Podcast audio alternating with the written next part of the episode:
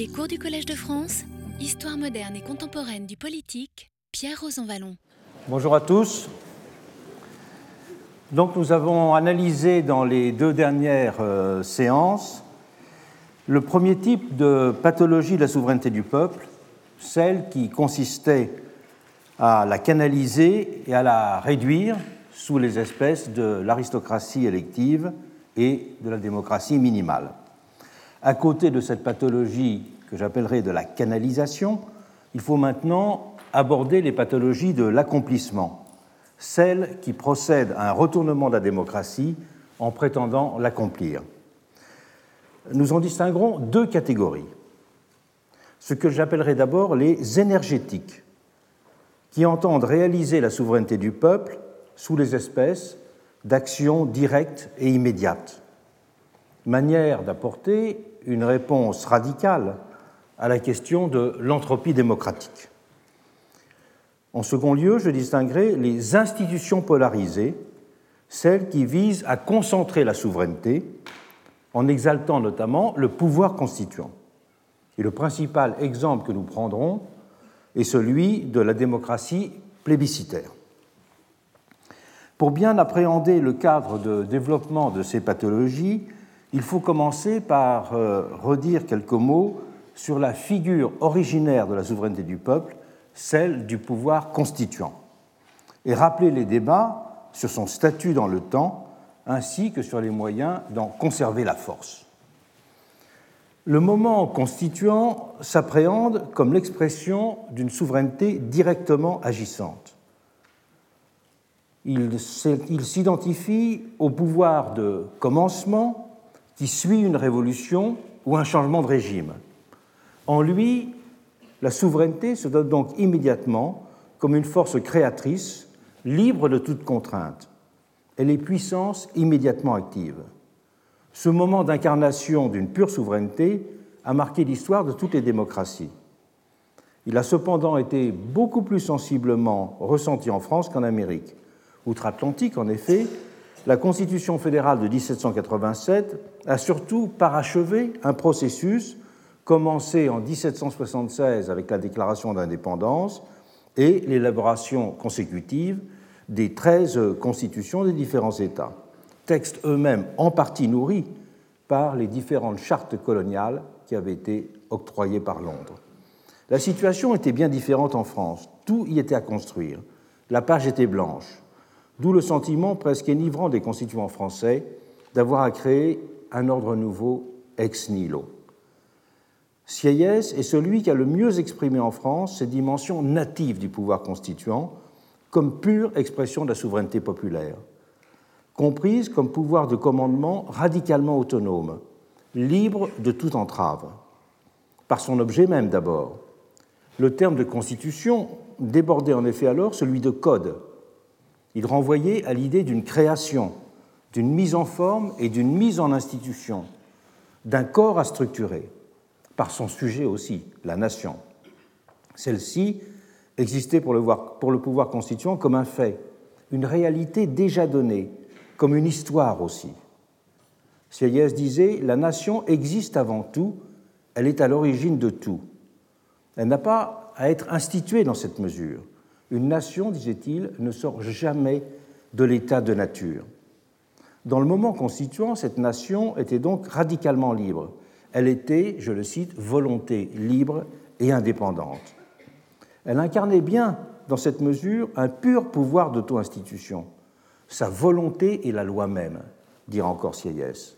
C'est une formule qui anticipait le célèbre adage constitutionnel selon lequel la loi est l'expression de la volonté générale. Cette idée d'une volonté directement active, totalement effective, sera l'un des principaux thèmes martelés dans Qu'est-ce que le tiers-État? De quelque manière qu'une nation veuille, y dit-on, il suffit qu'elle veuille. Toutes les formes sont bonnes et sa volonté est toujours la loi suprême. Le pouvoir constituant était le véhicule de cette volonté, d'où sa centralité dans l'imaginaire révolutionnaire il renvoyait à la fois à l'enregistrement d'une rupture fondatrice et à l'activation d'une volonté générale directement productrice d'effets. La fascination pour ce pouvoir constituant venait ainsi de ce qu'il semblait fait pour illustrer et donner vie aux pages les plus ardentes du contrat social. Le pouvoir constituant, répétait en effet Sieyès, est la volonté nationale. Il peut tout en son genre. Il est libre de toute contrainte et il est libre de toute forme.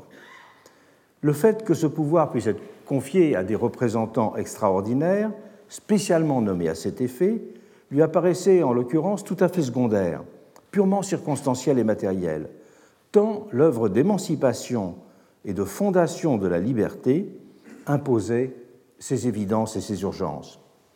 Il n'y avait pas en la matière d'ambiguïté aucune tentative ou tentation d'appliquer à ces représentants extraordinaires une capacité particulière qui les aurait distingués des citoyens, les ferait considérer comme plus capables d'eux.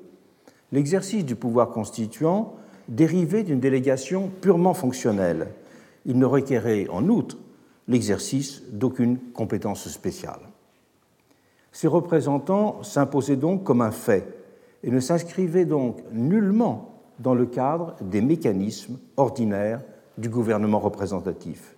Leur existence était limitée à l'exercice d'une fonction particulière. La question de l'entropie représentative ou de la distinction représentative était donc sans objet dans ce cas, admettait-on. L'essentiel était alors de souligner la spécificité de ce pouvoir constituant en sa singularité. Pouvoir unique et primitif, pouvoir originaire et unique, acte impératif de la nation surgit du néant, pouvoir suprême latent. Voilà toutes les expressions que l'on a vues employées pendant l'été 1789. Ces formules saisissantes ont alors été forgées pour suggérer la nature de ce pouvoir constituant et en dire la puissance de création d'un ordre nouveau. Un juriste du début du XXe siècle, et ça n'est pas n'importe qui parce que c'est Ulrich Preuss qui a été le principal rédacteur de la Constitution de 1919 en Allemagne, qui a donné naissance à la République de Weimar, en parlera de son côté de façon imagée, je le cite, comme de la version sécularisée du pouvoir divin de créer un ordre sans y être soumis. En même temps que la nation qu'il exerçait avec lui l'évidence d'une unité indivisible, elle était aussi assimilée, cette notion de pouvoir constituant, à celle d'un démos total, pour reprendre une célèbre formulation de Marx dans la critique du droit politique hegelien. Peuple principe donc, pleinement identifié aux droits et aux valeurs destinées à le constituer.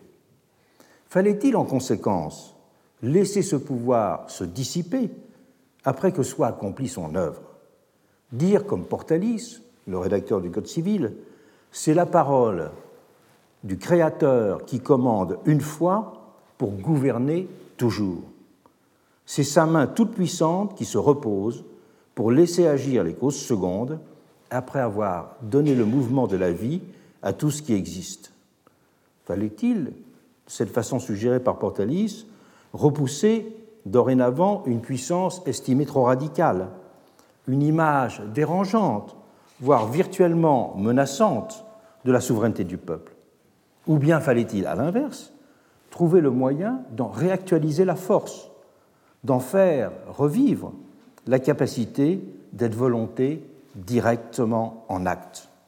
La question sera fort débattue au début de la Révolution française, notamment lors du débat qu'on a appelé de révision de la Constitution à l'été 1791. Cette euh, discussion était insérée dans l'interrogation plus large de l'époque sur les moyens de concilier système représentatif et souveraineté du peuple. Bref, de résoudre la porie structurante de la question de la représentation. Certains proposeront dans ce contexte de dénouer la tension fondatrice en proposant de redonner périodiquement vie au pouvoir constituant et d'équilibrer ainsi le risque de despotisme représentatif. C'est une expression qui est alors très fréquente à l'époque que celle de despotisme représentatif. Despotisme inhérent au fonctionnement des pouvoirs constitués. Et Condorcet sera l'un des plus ardents défenseurs de cette façon d'entendre résoudre le dilemme constitutionnel moderne. Son idée était tout simplement de donner une dimension générationnelle à une procédure de révision constitutionnelle de façon à ce que chaque citoyen puisse être impliqué au moins une fois dans sa vie dans la redéfinition des règles organisatrices du contrat social. Mais plus encore que Condorcet, c'est Brissot, le rédacteur du Patriote français, l'une des principales figures du cercle social, qui se fera le champion et le théoricien d'une telle vision du renouveau et du ressurgissement du pouvoir constituant. Et pourtant, c'était un vigoureux défenseur des principes représentatifs, dans l'esprit très voisin d'un Sieyès, pour l'organisation des pouvoirs constitués. Mais cette vision représentative classique pour les pouvoirs constitués se doublait chez lui d'une invitation à laisser toujours ouverte la porte du pouvoir constituant, considérée comme mémoire et actualisation à la fois de la souveraineté originaire du peuple. Brissot se faisait ainsi le défenseur d'une souveraineté véritablement active du peuple, en même temps qu'un théoricien classique du gouvernement représentatif. Il s'est très longuement expliqué sur les conditions de cette articulation dans une consistante brochure de août 1791, Discours sur les conventions. La souveraineté du peuple, insistait-il dans ce texte, n'est qu'un vain mot si elle n'implique pas une suprématie active sur tous les pouvoirs délégués. Et Brissot empruntait là les formules les plus radicales des districts parisiens pour dénoncer, je le cite, l'artifice des tartuffes politiques, de ceux qui trompent le peuple en permanence. Ce qu'il refusait, c'était de suivre ceux qui, comme Barnave ou Sieyès ou Roderer, finissaient par effacer la souveraineté du peuple en absolutisant la représentation.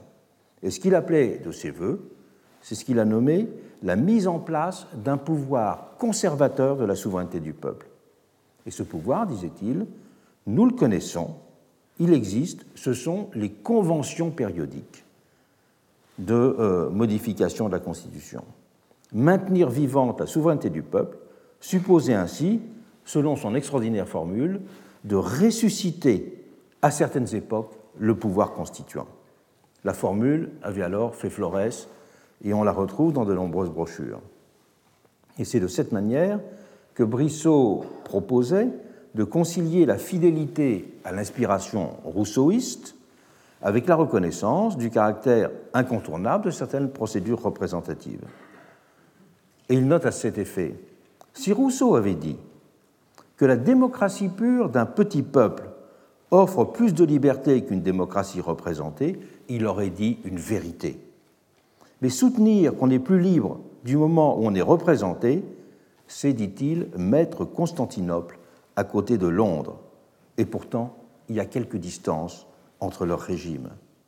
Rousseau, continue Brissot, n'aurait pas ainsi calomnié le système représentatif s'il avait vu à côté un frein aux entreprises des représentants. Et ce frein, nous le connaissons, ce sont les, conventions périodiques. Le système représentatif ne devient tyrannique que là où ce frein n'existe pas. Mais, conclut Brissot, hélas, les conventions n'étaient pas bien connues au moment où il écrivait. Brissot redéfinissait de la sorte le cadre du problème révolutionnaire. Il cessait de l'appréhender en termes uniquement procéduraux, les formes d'intervention du peuple contrebalançant par exemple des tours représentatifs, pour le resituer dans une économie générale du temps politique et des institutions démocratiques représentatives. Brissot avait ainsi proposé de donner forme intermédiaire à ce qu'il appelait l'intervalle immense qui sépare une simple souveraineté autorisation, qui peut à la limite être conçue comme chez Hobbes comme un seul moment originaire, dans lequel, euh, moment originaire dans lequel histoire et fiction deviennent indissociables, et une souveraineté permanente qui serait celle d'un peuple continuellement législateur et magistrat. En distinguant la politique ordinaire, exécutive et législative, qui met en œuvre une souveraineté déléguée, et une politique extraordinaire, constitutionnelle, qui s'appuie plus directement sur une volonté populaire, Brissot ouvrait ainsi la voie aux théories de la démocratie que l'on qualifie aujourd'hui de dualistes. On parle ainsi de politique politisante opposée à la politique politisée, de démocratie gouvernante opposée à la démocratie gouvernée, ou comme chez Bruce Ackerman, le principal théoricien actuel de cette vision dualiste, de politique normale et de politique constitutionnelle ou révolutionnaire. Les périodes de politique normale étant marquées souvent par une faible participation des citoyens, le rôle majeur joué par les affrontements d'intérêts et celui des appareils, alors que les moments beaucoup plus rares de politique constitutionnelle ou révolutionnaire sont caractérisés, eux, par l'implication, la mobilisation. De la même façon, un autre philosophe américain de la démocratie, Sheldon Woolin, appelait dans ses vœux, dans ces termes, le développement de ce qu'il appelait une démocratie fugitive, liée à une forme de théâtralisation de moments essentiels. Il a tiré de la sorte l'attention, suivant cela nombre d'autres bons auteurs, qu'il était nécessaire de distinguer le champ de la démocratie qui est celui du politique, alors que le champ de l'action gouvernementale est celui de la politique. Il y aura pendant la période révolutionnaire en France bien d'autres façons de chercher à concilier le système représentatif avec une souveraineté populaire directement active. Une des principales suggestions émises était d'inventer, le terme était très fréquent à l'époque, un quatrième pouvoir. Un quatrième pouvoir qui aurait eu pour fonction spécifique d'être justement le gardien de la souveraineté du peuple, en ayant notamment la capacité de s'opposer aux éventuels débordements du pouvoir législatif. Et cette question avait notamment été au cœur des débats du début de l'année 1793, alors que s'amorçait la préparation de la nouvelle Constitution. il était question, dans beaucoup de projets, d'institutionnaliser cette fonction de gardiennage euh, du pouvoir constituant, cette fonction de surveillance qui auparavant avait été essentiellement dévolue à l'opinion publique.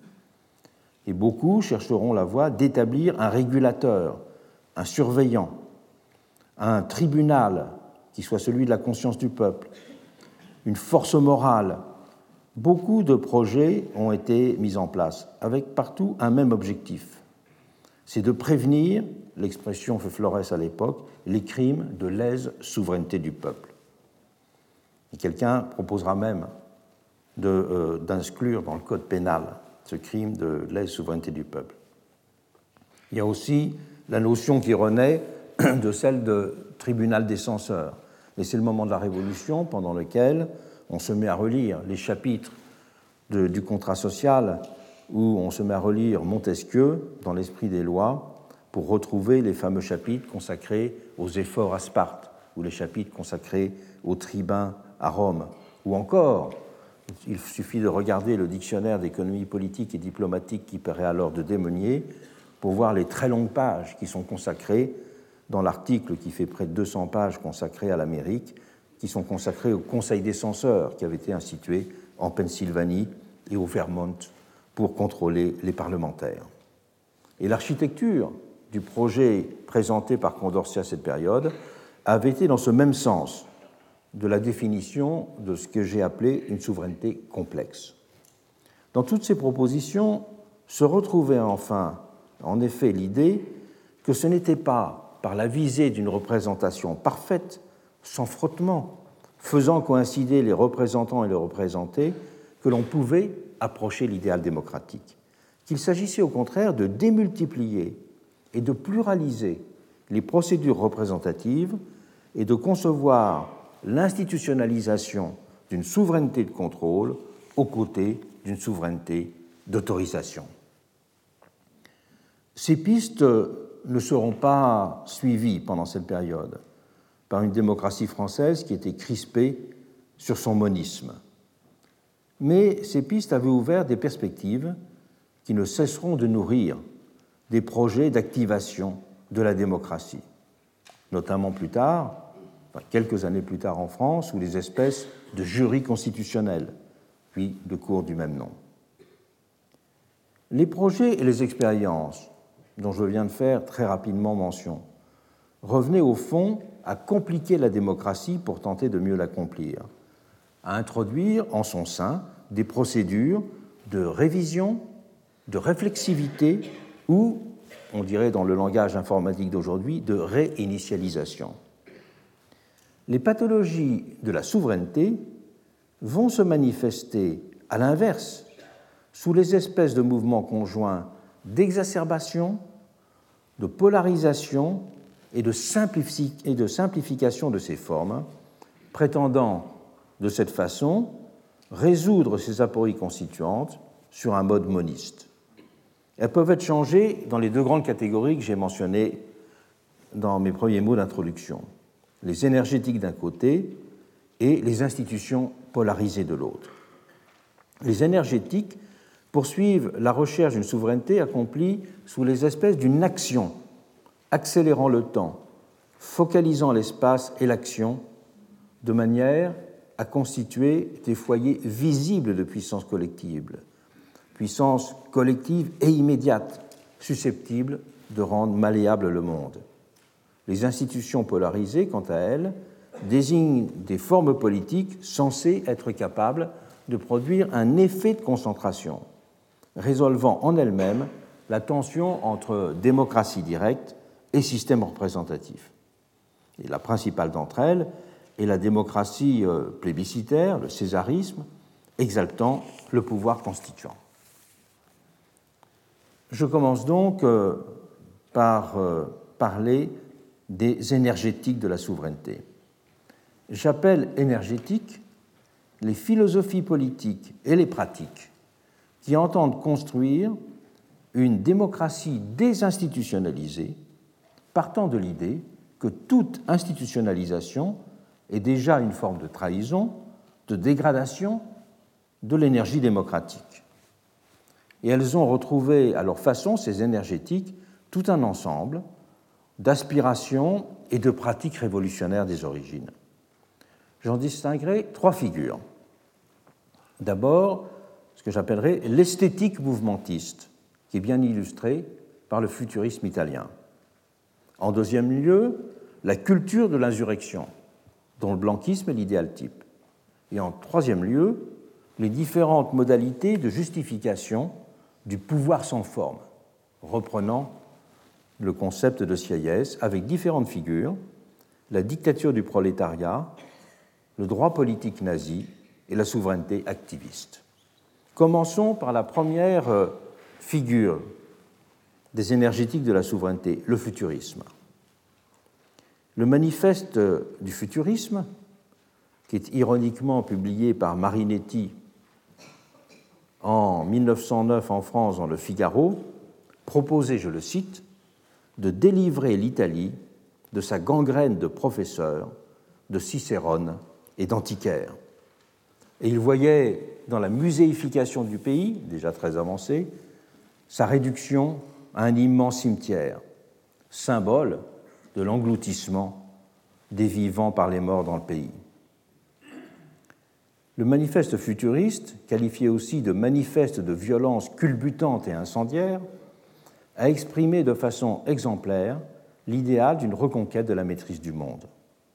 On peut en citer les extraits pour prendre la mesure des modalités suggérées pour opérer cette reconquête, ainsi que l'esprit dans lequel il était proposé de l'accomplir. Nous voulons, dit le manifeste, chanter l'amour du danger, l'habitude de l'énergie et de la témérité. Les éléments essentiels de notre poésie seront le courage, l'audace et la révolte. Nous voulons exalter le mouvement agressif, l'insomnie fiévreuse, le pas gymnastique, le saut périlleux, la gifle et le coup de poing. Nous déclarons que la splendeur du monde s'est enrichie d'une beauté nouvelle, la beauté de la vitesse. Une automobile de course, avec son coffre orné de gros tuyaux, tels des serpents à la laine explosive, une automobile rugissante qui a l'air de courir sur la mitraille, est plus belle que la victoire de Samothrace. Nous voulons chanter aussi l'homme qui tient le volant de ce véhicule et dont la tige idéale traverse la Terre lancée elle-même sur le circuit de son orbite. Il n'y a plus de beauté que dans la lutte, continuait le manifeste. Pas de chef-d'œuvre sans un caractère agressif. La poésie doit être un assaut violent contre les forces inconnues pour les sommer de se coucher devant l'homme. Le temps et l'espace sont morts hier. Nous vivons déjà dans l'absolu, puisque nous avons déjà créé l'éternelle vitesse omniprésente. Nous voulons, poursuivez le manifeste, aussi glorifier la guerre, la seule hygiène du monde, le militarisme, le patriotisme, le geste destructeur des anarchistes, les belles idées qui tuent, ils ajoutaient, et le mépris de la femme. C'était très antiféministe, le manifeste futuriste. Et il disait encore, nous chanterons les grandes foules agitées, des grandes foules agitées par le travail, le plaisir ou la révolte, les ressacs multicolores et polyphoniques des révolutions dans les capitales modernes, la vibration nocturne des arsenaux et des chantiers sous leur violente lune électrique, les gares gloutonnes, avaleuses de serpents qui fument, les usines suspendues aux nuages par les ficelles de leur fumée, les paquebots aventureux flairant l'horizon, les locomotives au grand poitrail qui piaffent sur les rails, tels d'énormes chevaux d'acier bridés de longs tuyaux, ainsi que le vol glissant des aéroplanes dont l'hélice a des claquements de drapeaux et des applaudissements de foules enthousiastes. Dans ce texte, bien connu, il y a une, poétique moderniste et industrielle du futurisme, une peinture surtout, qui a célébré les mouvements de foule, les paroles-actions, les couleurs stridentes, les torsions de la réalité. Fait significatif, c'est d'ailleurs dans ces arts figuratifs que le futurisme a produit ses plus puissants effets. Pensons en particulier aux saisissants tableaux de Boccioni. Comme si les images disaient mieux que les mots comment le réel pouvait être accéléré, bousculé, réinterprété et dompté. Mais il y a eu aussi, et c'est ce qui nous intéresse ici, une esthétique politique du futurisme. Le mouvement, la vitesse et la guerre donnent à la volonté sa pleine intensité, son efficacité immédiate dans la vision futuriste du monde. L'action y produit en effet des résultats directement visibles. Le futurisme, disait Marinetti, est volonté infatigable. Il est optimisme artificiel opposé à tous les pessimismes chroniques. Et c'est pour cela que Marinetti et les futuristes salueront avec un grand enthousiasme la conquête de la Libye en 1911, avec un nouveau manifeste qui commençait par ces mots Nous, futuristes, qui depuis plus de deux ans glorifions l'amour du danger et de la violence, le patriotisme et la guerre, seule hygiène du monde, nous sommes heureux de vivre finalement cette grandeur futuriste d'Italie, tandis qu'agonise l'immense, l'immonde engeance des pacifistes, terrés désormais dans les caves de leur dérisoire palais de la haie. Marinetti célébrera ensuite également avec emphase l'entrée en guerre de l'Italie aux côtés des Alliés en 1915, déclarant du même coup 1915 l'année futuriste, parce qu'il estimait que la guerre actuelle est le plus beau poème futuriste apparu jusqu'ici. On peut aussi rapprocher cette célébration des futuristes de celle de Gabriele D'Annunzio, pour qui la guerre représentait, je le cite, la perspective de transformer enfin en action un esthétisme jamais totalement résolu sur le papier. Et sa fameuse occupation de Fiume en Dalmatie, conduite du 12 septembre 1919 au 21 décembre 1920, avec ses légionnaires, constitua, à la fin de la Première Guerre mondiale, une sorte de laboratoire politique où furent expérimentées des techniques de communication dont s'inspirera directement le fascisme pour mobiliser et nationaliser les masses, en même temps que D'Annunzio entendait développer, disait-il, un pouvoir artiste dans un esprit très voisin de celui du futurisme. Célébré par les fascistes, puis écarté par eux, D'Annunzio avait donné à Fiume un éclat national à une esthétique politisée que les futuristes approfondiront. Cette dimension de leur intervention avait déjà été amorcée en septembre 1918 avec la création de Roma Futurista, journal destiné à lancer le parti politique futuriste. Son manifeste appelait au nationalisme révolutionnaire, à l'éducation patriotique du prolétariat et à une mobilisation industrielle complète. Il est frappant de constater qu'un an plus tard, en 1919, le premier manifeste fasciste, le programme des faisceaux italiens de combat, employait un langage dans lequel on retrouvait nettement trace des textes futuristes. L'adjectif dynamique, par exemple, y était omniprésent. Et après diverses péripéties, Marinetti se rapprochera sans ambiguïté de Mussolini, avec la parution en 1924 de son texte Futurisme et fasciste. Il ne faut certes pas pousser trop loin le parallélisme entre les deux mouvements. Le futurisme finira par évoluer vers un certain maniérisme et le fascisme se fera progressivement beaucoup plus conservateur. Mais avec son vitalisme, le futurisme a cependant bien indiqué la voie d'une énergétique mouvementiste et militariste, capable d'incarner une volonté à laquelle les politiciens professionnels étaient accusés d'avoir renoncé. Les mots de vitesse et de mobilisation en résumeront pour cela l'esprit.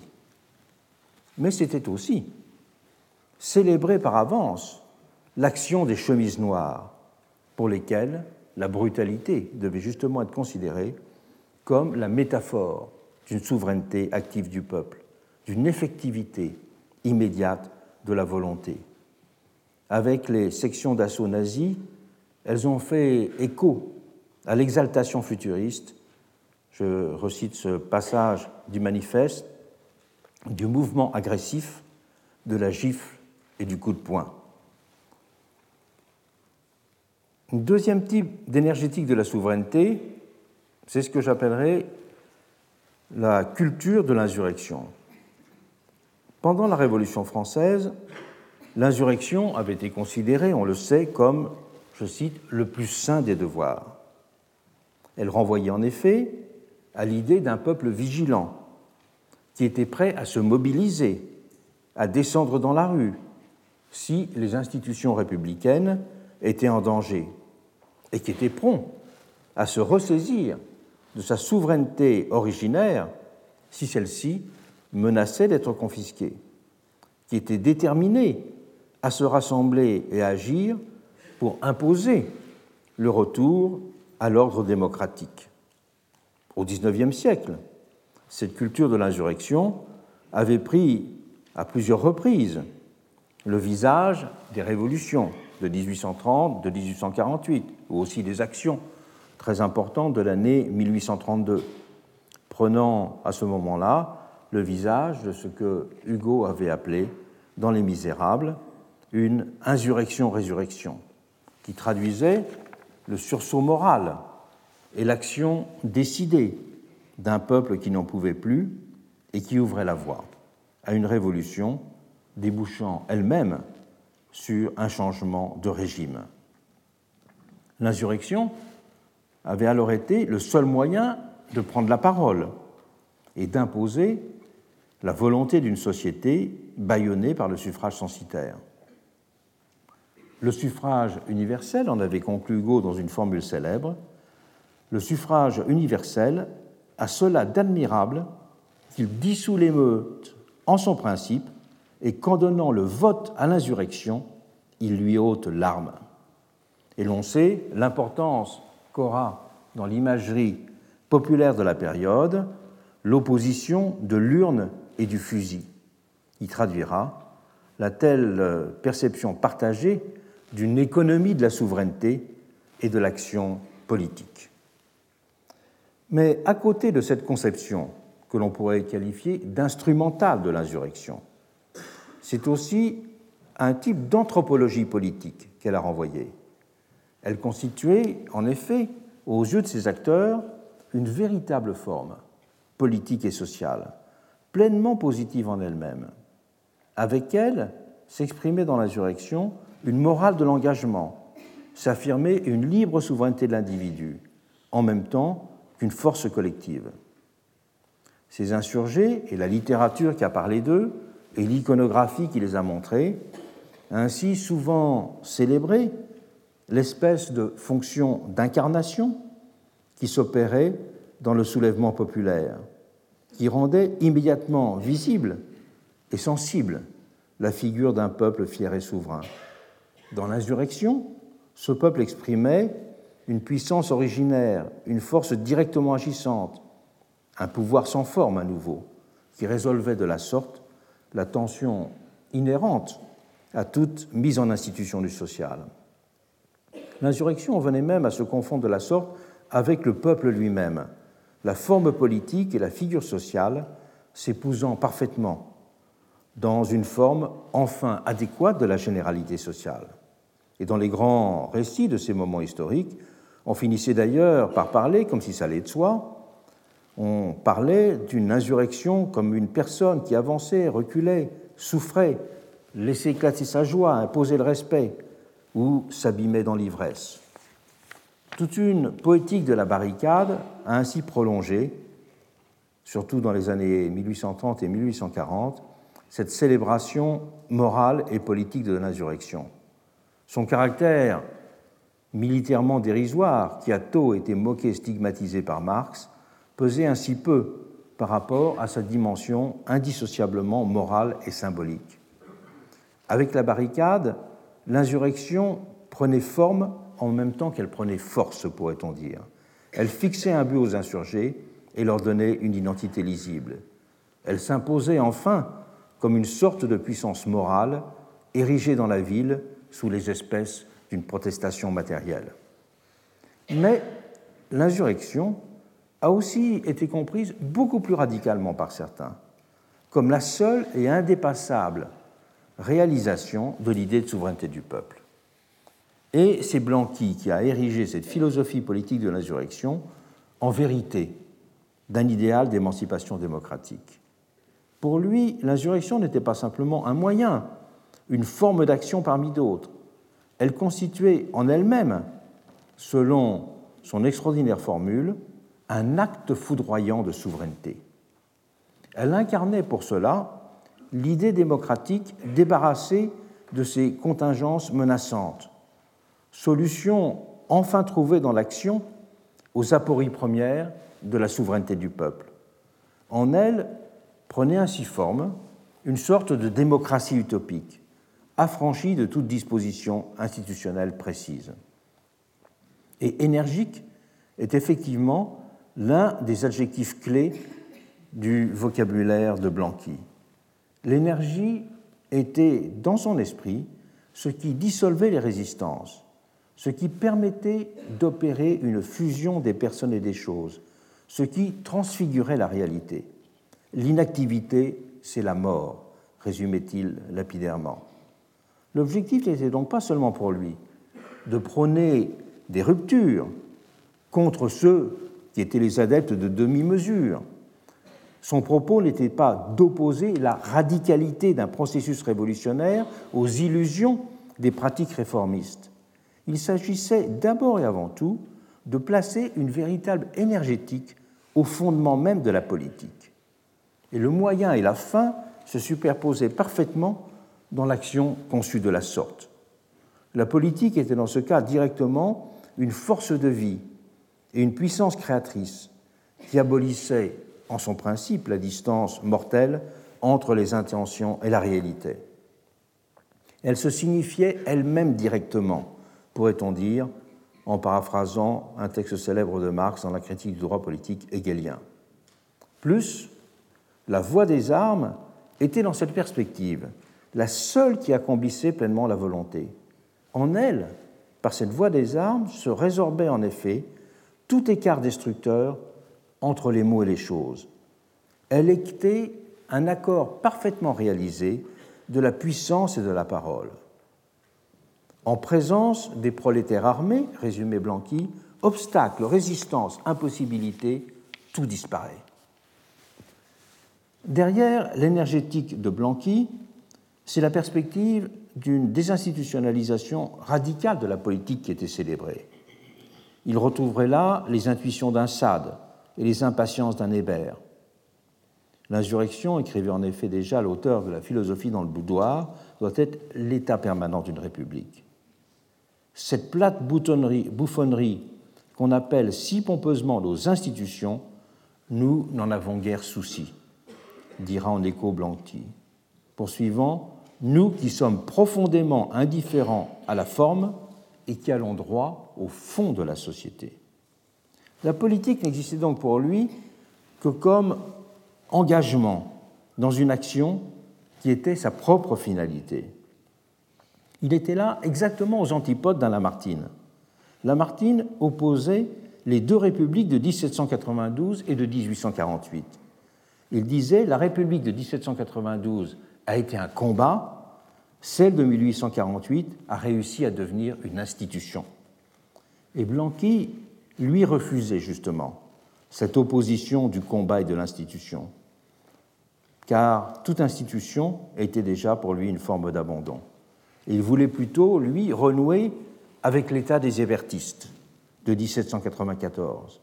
Et comme Hébert, l'enragé, il ne croyait qu'à la force décapante de l'action à la puissance immédiatement régénératrice de la destruction de l'ordre établi, à la tension qui maintient intacte l'intention première. Et le système représentatif était intrinsèquement critiquable à ses yeux, car il ne pouvait échapper aux pesanteurs et aux contradictions qui le fondent. Blanqui a aussi été d'ailleurs le premier à employer le terme de foire pour qualifier la duperie électorale en même temps que reviennent constamment sous sa plume les expressions de bétail ou de troupeau pour décrire la masse des électeurs manipulés, et on sait qu'il avait plaidé pour repousser s'inédier les élections en 1848. Et le système représentatif, disait-il, n'est qu'un fétichisme qui coûte cher au peuple. Le but était pour lui ainsi absorbé dans les moyens. Seul comptaient ces derniers aussi ne s'intéressait-il ni aux utopies, ni aux programmes. Le pouvoir créateur d'un monde nouveau ne leur était lié en rien à ses yeux. Ce pouvoir créateur, il résidait tout entier dans le processus même de la subversion révolutionnaire. Et les quelques milliers d'individus qui ont participé aux diverses sociétés secrètes dont il était l'instigateur ont d'ailleurs presque tous, à l'exception de Tridon, qui a écrit un certain nombre d'ouvrages célèbres, dont un ouvrage sur les hébertistes, justement, qui sera un ouvrage culte du mouvement boulangiste aussi. Ils ont tous été, pour l'essentiel, des hommes de terrain, envoûtés par le côté militaire et clandestin des entreprises projetées. C'est d'ailleurs aussi ce qui a expliqué l'éclatement de la famille blanquiste après la disparition de son chef. Le goût du commun les a conduits aussi bien à l'extrême droite que dans les milieux anarchistes et libertaires, avec toujours en arrière-plan le mépris d'un peuple réel estimé incapable et l'appel à une dictature révolutionnaire seule susceptible de fonder la politique.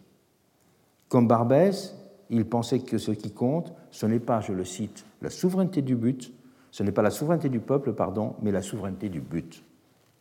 Il fallait donc nécessairement pour lui qu'il existe un peuple considéré comme avachi. Il emploie même l'expression une tourbe d'esclaves et d'abrutis pour que la vigueur des maîtres révolutionnaires prenne tout son relief et affirme son énergique souveraineté dans une division assumée des tâches et des existences. Il n'y a de vrais révolutionnaires, disait Blanqui, que les instituteurs du peuple. Et la réalisation de la souveraineté du peuple impliquait donc que ces guides créent le peuple nouveau adapté en cette tâche pour résoudre ce qu'il appelait les énigmes du sphinx social. Blanqui était bien à cet égard une sorte d'anti-Guizot. Il en reproduisait dans l'univers inversé au sien de la Révolution et de l'insurrection la vision capacitaire et l'idée d'une souveraineté de la raison. Victor Hugo dira Il y avait dans cet homme un aristocrate brisé et foulé aux pieds par un démagogue.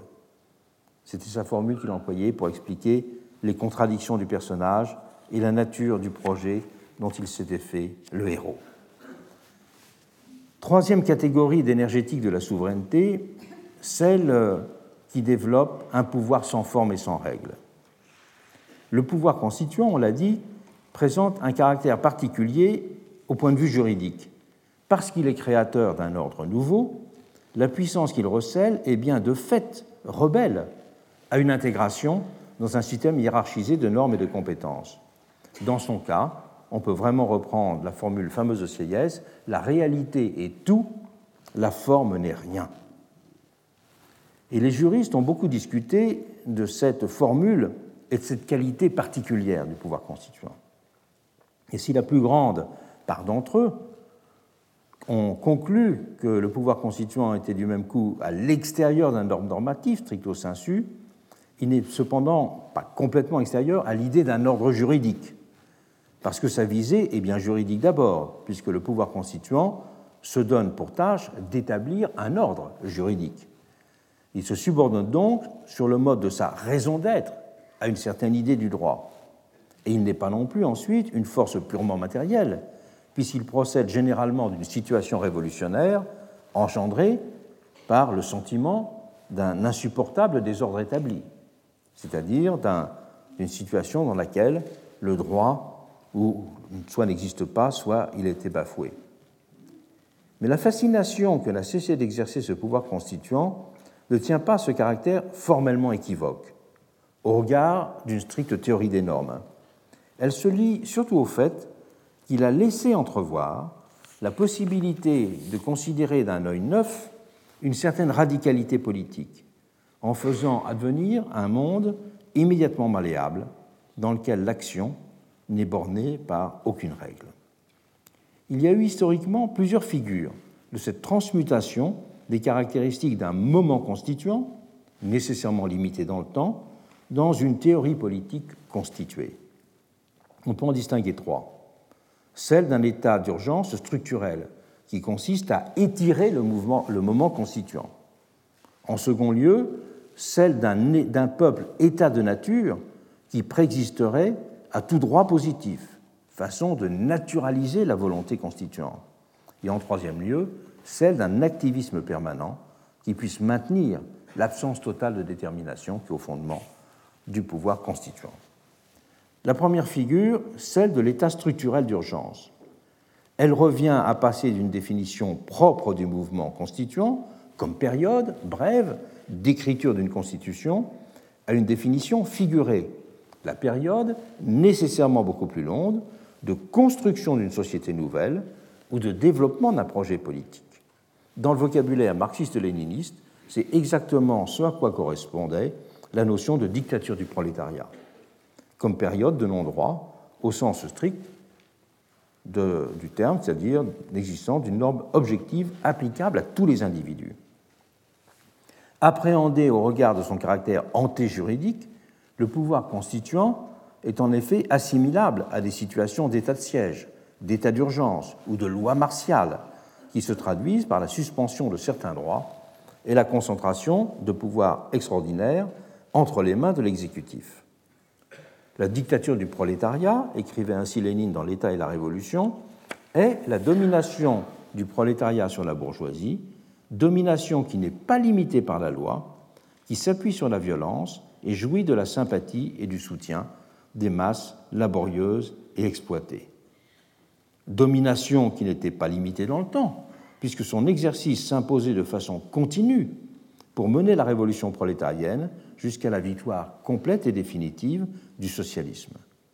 Selon le mot de Lénine, la transition du capitalisme au communisme, c'est toute une époque historique.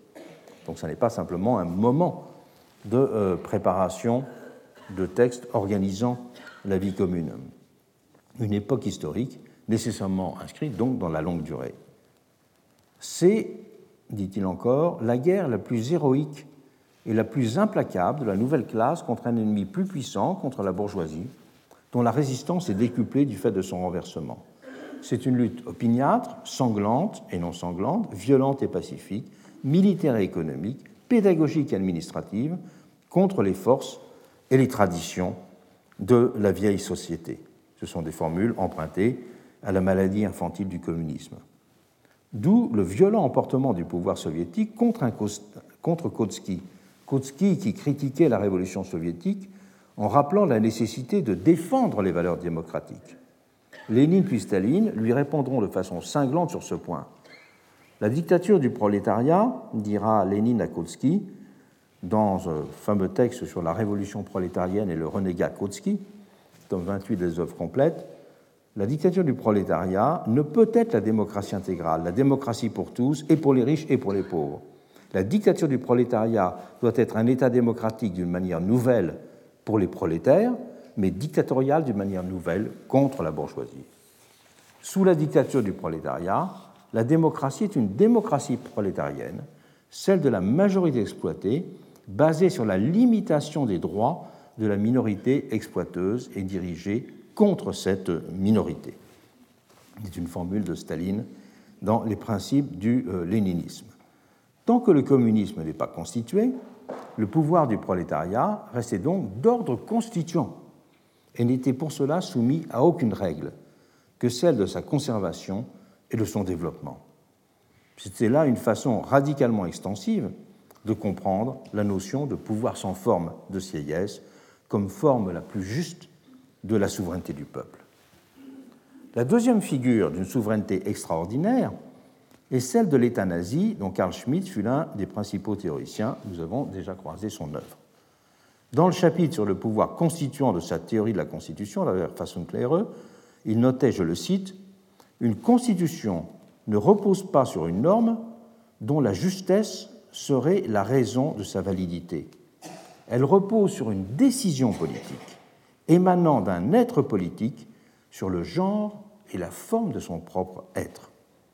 Le moment constituant était donc pour Schmitt celui du déploiement d'une volonté politique, dont l'objet premier était de donner consistance au sujet politique qu'est le peuple et non pas à la production de règles.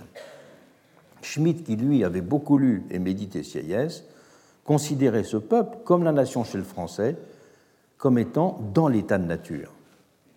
Tant qu'un peuple a la volonté d'exister politiquement, disait Schmitt, il était au-dessus de, toute il était au-dessus de toute institutionnalisation et de toute normation. Le peuple existe en tant que puissance non organisée, et c'est pour cela qu'il ne peut pas non plus être dissous. Le peuple est donc dans la nature, le peuple n'est pas constitué comme euh, une, communauté euh, politique.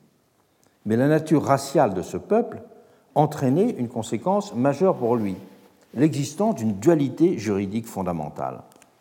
À côté du droit libéral, normatif positif, devait en effet subsister, et c'était pour lui l'essentiel, une notion politique de la loi. Cette dernière était volonté politique concrète, c'est-à-dire elle était, je le cite, un être politique concret. Et le pouvoir constituant devait rester de cette façon, toujours vivant, pour veiller à la juste consistance du peuple, qu'il le fasse sous cette dénomination ou sous une autre. Il y a toujours la présence nécessaire d'un pouvoir sans forme et sans règle pour maintenir le peuple en son intégrité et en sa pureté. C'est ce qui définissait la supériorité du droit naturel du peuple, surtout le droit positif, dans la théorie nazie du droit peut, en troisième lieu, être distingué ce que j'appellerais une souveraineté activiste. Là, ce sont les réflexions d'Antonio Negri dans son essai sur les alternatives de la modernité qui en ont dessiné le plus clairement les contours. Parler du pouvoir constituant, écrit-il, c'est parler de démocratie. Ainsi commence son ouvrage, dont les formulations de Sieyès ont là aussi nourri le ressort conceptuel. La vraie démocratie ainsi pour Négri la forme politique qui ne se fiche jamais en pouvoir constitué. Elle est donc assimilée au mouvement même de la Révolution. Chez lui, démocratie égale pouvoir constituant égale révolution. Son pouvoir constituant n'est donc pas celui de la science juridique, qui est borné à un pouvoir source, à une sorte d'étape préalable de la constitution d'une politique qui serait ensuite normale. Toutes ces caractéristiques sont réinvesties, remobilisées dans une pragmatique politique. Et il les décline successivement, un certain nombre de formulations que je rappelle. création d'un temps doté d'une prodigieuse capacité d'accélération, temps de l'événement, temps où la singularité accède à la généralité, un pouvoir à la fois expansif et illimité dans l'espace. Émergence, écrit-il encore, hors du tourbillon du vide, de l'abîme de l'absence de détermination, comme besoin totalement ouvert. existe aussi, dit-il toujours, comme dilatation révolutionnaire de la capacité humaine de faire l'histoire, comme acte fondamental d'innovation et donc comme procédure absolue. Ce type de pouvoir constituant que Négri veut instaurer en forme accomplie de la démocratie implique donc le ferme refus de l'enclore, de le retenir et de le ramener dans des catégories du droit, ou encore, selon sa formule, de le réduire à la routine administrative. Et c'est pour cela qu'il appelle dans ce livre à écarter vigoureusement, je le cite, toute philosophie qui débouche, même héroïquement, sur des conclusions institutionnalistes. Il s'agit au contraire pour lui de maintenir ouvert ce que la pensée juridique voudrait refermer. Faire en sorte, je le cite, que le processus que le pouvoir constituant met en branle ne s'arrête plus. Et par là, de construire un surcroît d'être éthique, d'être social, de communauté. Il n'est pas facile de comprendre ce que recouvrent pratiquement ces formules, car elles peuvent, à minima, être rapprochées, par exemple, de l'exigence d'un Claude Lefort de voir l'idée démocratique maintenue dans l'exigence d'un travail sur elle-même permanent, d'un travail sur elle-même qui ne soit jamais achevé, à milieu donc de l'attente d'un grand soir. Elles peuvent aussi être rapportées à une esthétique romantique de l'impatience ou de l'attrait pour un désordre créateur, mais elles peuvent tout aussi bien inviter à une désinstitutionnalisation absolue de la politique et consacrer les actes de rupture les plus extrêmes, à penser impossible, donc encore, le progrès des institutions démocratiques. Et c'est là alors, dans cette troisième interprétation, une façon de penser la démocratie sur le mode de son retournement contre elle-même, laissant de fait le monde réel et la société à un abandon qui ne serait plus contrarié que par des actes désespérés et isolés. Ces différentes pathologies de la souveraineté que j'ai rangées sur la catégorie d'énergétique ont ainsi tout en commun de conduire à faire régresser la démocratie, voire même de la faire disparaître dans certains cas, en prétendant l'enrichir et l'accomplir. Mais il y a d'autres pathologies de la souveraineté qu'il faut ensuite analyser, c'est celles qui euh, voudront la consacrer sous des formes institutionnelles nouvelles, formes institutionnelles qui, en France et en Allemagne, prendra le nom de démocratie plébiscitaire, et c'est ce que nous analyserons tout à l'heure. La démocratie césariste plébiscitaire constitue donc une autre pathologie de la souveraineté du peuple, sous la forme, là encore, d'une prétention à l'accomplir. L'appréhension du modèle bonapartiste peut nous servir de guide, dans un premier temps, pour en qualifier la nature et les ressorts. Pathologie de la souveraineté, je souligne tout de suite, qui est aussi une pathologie de la légitimité. Je le dis dès le point de départ, car je reviendrai la semaine prochaine pour euh, réfléchir aux pathologies de la légitimité. Après avoir analysé celle de la représentation de la souveraineté, nous viendrons donc aux pathologies de la légitimité. Il faut d'abord rappeler, pour mener l'enquête, que l'idée de référendum et la dénomination même d'appel au peuple, si chère euh, aux bonapartistes du Second Empire, datent de la période révolutionnaire. Le 21 septembre 1792, la Convention avait ainsi décrété, je cite, qu'il ne peut y avoir de constitution que celle qui est acceptée par le peuple. Et à partir de cette date, effectivement, toutes les constitutions révolutionnaires seront de fait soumises au vote celle de 1793, de l'an 3 et de l'an 8. Et ce sera aussi le cas du Senatus consulté de l'an 10, qui instaurera le consulat à vie, et du Senatus consulté de l'an 13, créant l'Empire. Mais ce qui est intéressant de noter, c'est que ces votes n'avaient pas été qualifiés de façon particulière, comme s'ils n'avaient pas renvoyé à une catégorie politique spécifique. Les mots de référendum et de plébiscite ne se trouvent ainsi jamais dans le langage de cette période. les textes réglementaires et les procès-verbaux révolutionnaires s'en étaient tenus à des périphrases pour les qualifier. On notait le vote pour l'acceptation ou la réjection de la Constitution, le vote sur la Constitution, le vote de ratification. Et il n'y avait pas trouvé de dénomination comme s'il n'y avait pas une formule politique particulière qui était en jeu dans cette opération de vote. Cela avait été la même chose pour les votes organisés pendant cette période pour rattacher certains territoires à la France. En 1791, les habitants d'Avignon et du comtat vénessin avaient ainsi donné leur accord pour entrer dans le giron national. Et la procédure sera aussi utilisée en 1798 pour l'intégration des villes de Mulhouse et de Genève. Mais là encore, aucun terme spécifique n'avait été employé pour qualifier la nature de ces votes.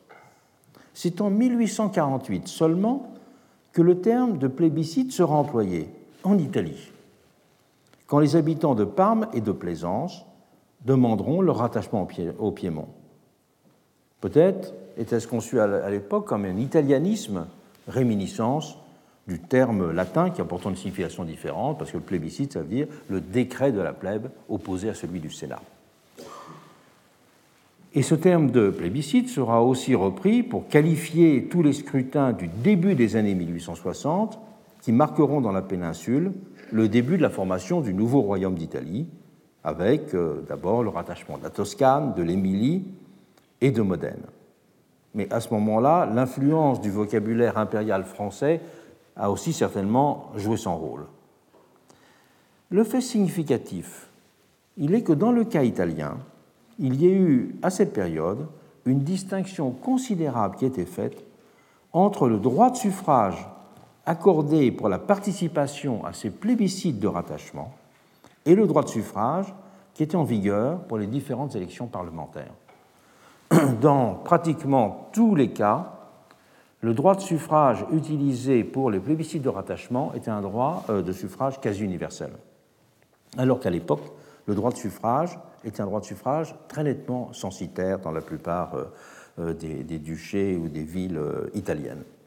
C'était donc dire qu'il y avait la nature d'un vote qui était différent, puisque dans un cas, la qualification du vote n'avait aucune limite et que dans d'autres, il avait des limites très sérieuses. C'est donc dire qu'il ne s'insérait pas dans une conception du gouvernement représentatif traditionnel, que c'était un vote spécial.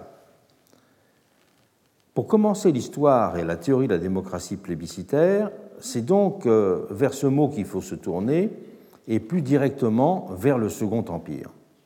Mais en commençant par la prise en compte de ce qu'a représenté en France la décision des révolutionnaires de 1848 de faire élire, pour la première fois dans l'histoire moderne, un chef de l'exécutif au suffrage universel. Je rappelle que, bien sûr, euh, on ne peut pas parler de suffrage universel pour l'élection du président américain. Les débats sur la Constitution américaine, avec l'existence d'un collège électoral qui, après bien des péripéties, je n'ai pas développé cette question euh, aujourd'hui, est resté maintenu depuis cette époque, étaient considérés par les pères fondateurs comme une façon d'articuler une sorte de vote à deux degrés c'est formellement le système du collège électoral, maintenant c'est formellement un vote à deux degrés, alors que au début des pratiques, euh, quand on l'a mis en place pour élire Washington, cette dimension de vote à deux degrés avait même une certaine consistance technique. Je ne rappelle cela que pour dire que, effectivement l'élection au suffrage universel de l'exécutif en France en décembre 1848 a vraiment été une première.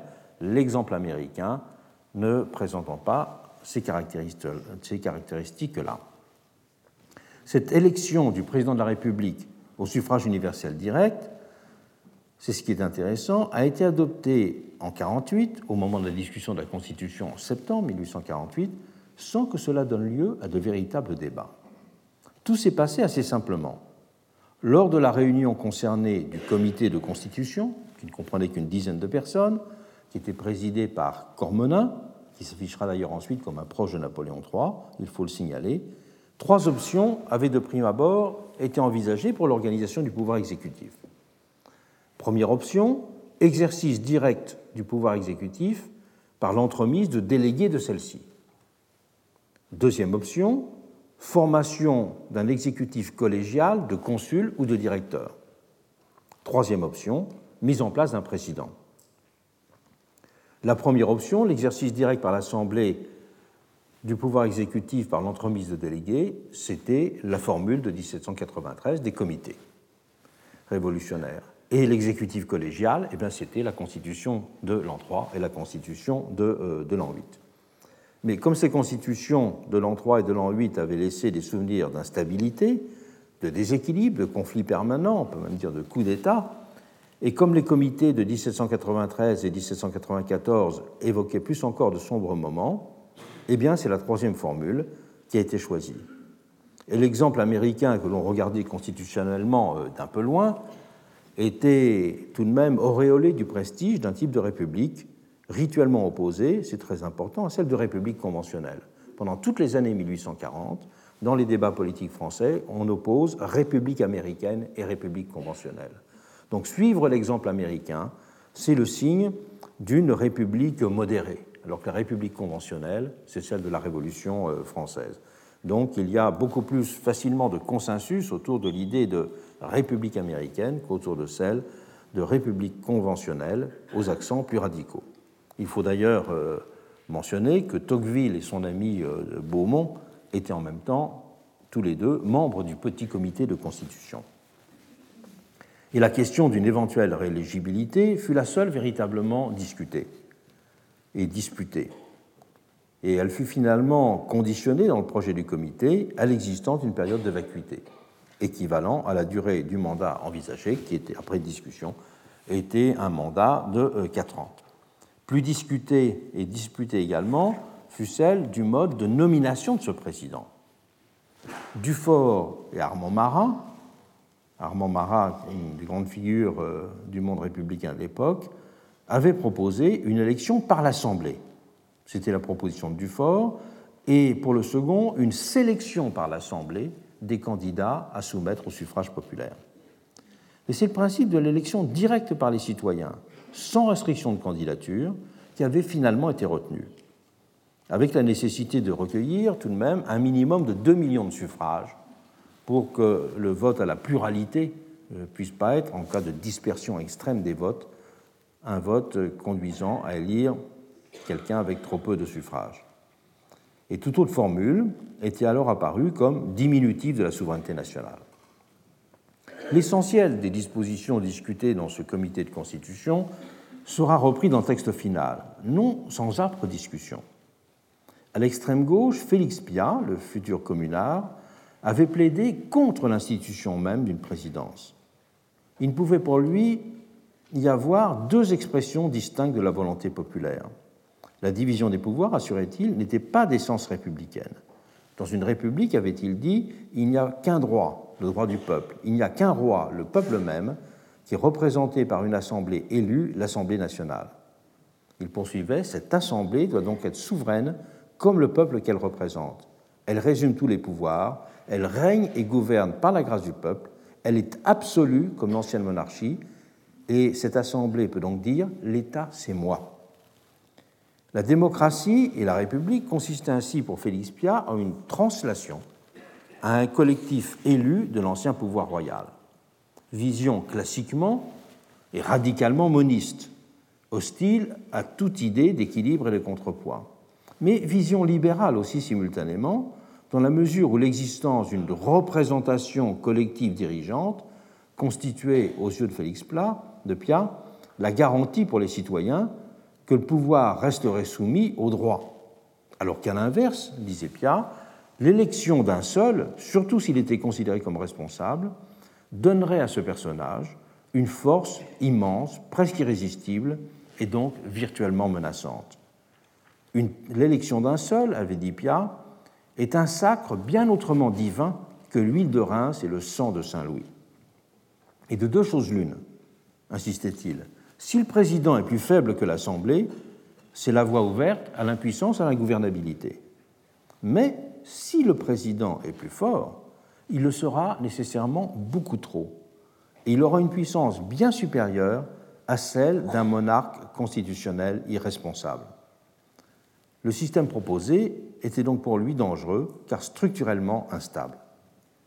Philippe Pia oubliait certes de mentionner la fonction d'un Conseil des ministres responsable, qui était prévu par la Constitution, responsable devant le Parlement.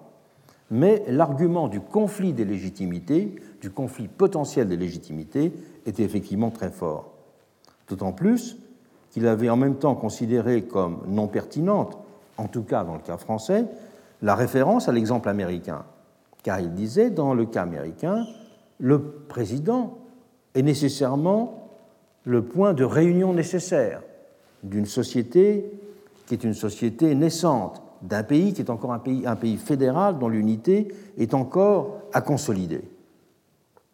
Et en démocrate d'extrême gauche, il ne pouvait pas, lui, bien sûr, récuser l'idée d'une élection suffrage universel, mais il pouvait récuser l'institution même de la fonction concernée.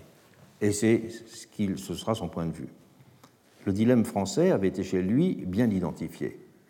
Jules Grévy, dont c'était la première grande intervention parlementaire lors du débat de septembre 1848, il commence sa carrière à ce moment-là, avait aussi plaidé pour la prééminence de l'Assemblée de son côté.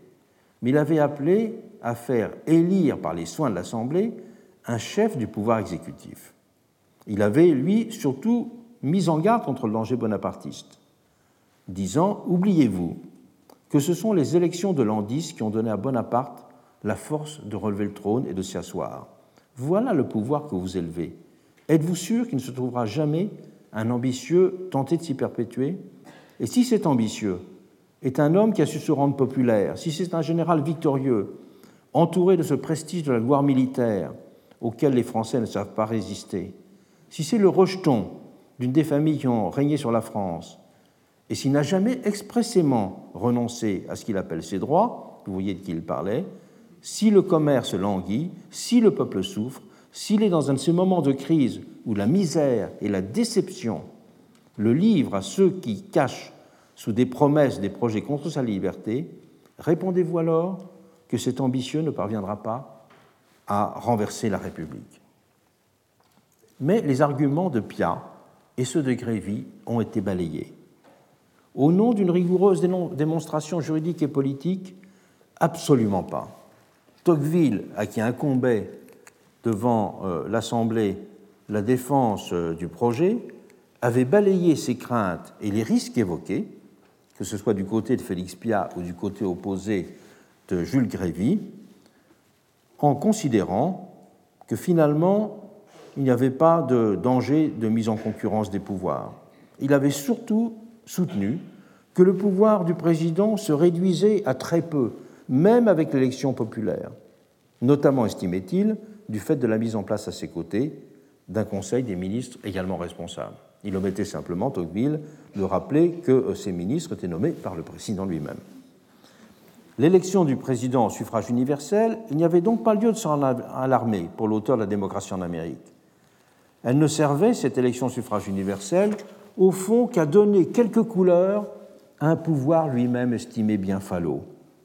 Cet être si faible, disait Tocqueville, ne prendra quelque consistance qu'à cause de cette grande ombre du peuple qui planera alors sur lui.